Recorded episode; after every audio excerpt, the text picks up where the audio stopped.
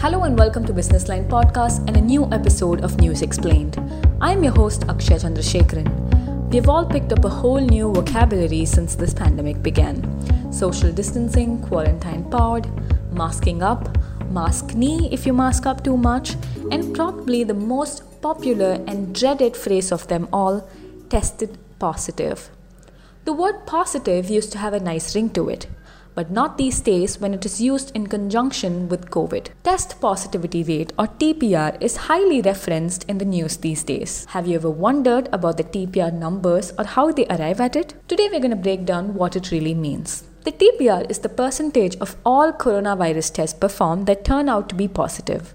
It is an important metric through which the public health system keeps tabs on the current levels of COVID transmission. The formula used is to divide the number of positive tests, put that in the numerator, by the total number of tests done, put that in the denominator.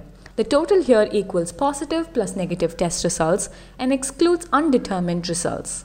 According to criteria published by WHO in May 2020, a TPR of less than 5% is one indicator that the infection is under control in a locality. TPR obviously becomes a key metric used to assess whether the COVID spread is getting arrested in a geographical area or not.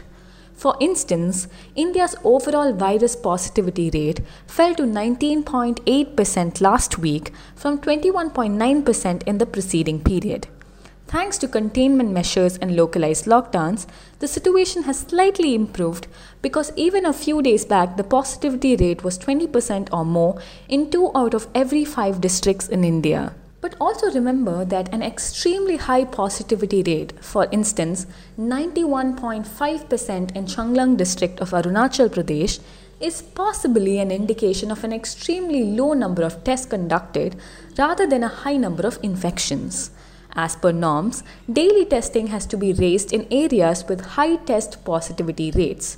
When data is used appropriately, it can also throw light on whether only a subset of the community is at greater risk of infection. So the interpretation depends on the volume of COVID diagnostic lab testing as well as the population that are being tested. For example, the numbers can be different when there is routine screening of asymptomatic persons versus diagnostic testing of symptomatic persons or contacts of COVID patients.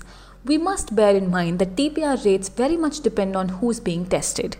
For instance, a low TPR is not good news if the testing has been expanded to more people who are not infected, which means the denominator is larger without uncovering a lot of new infections.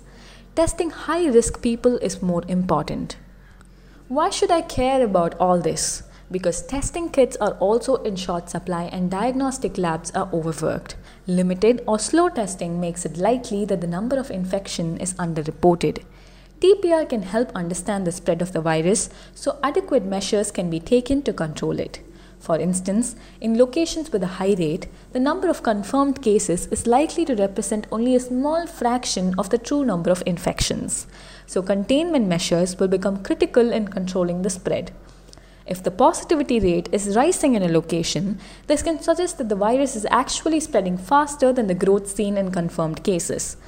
A new variant or variants can cause much faster transmission.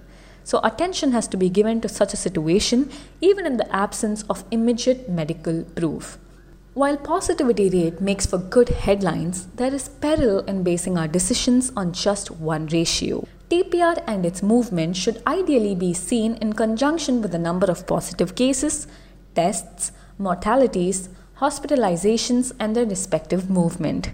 Next time you hear TPR, you can use your discretion to assess what the number could really mean.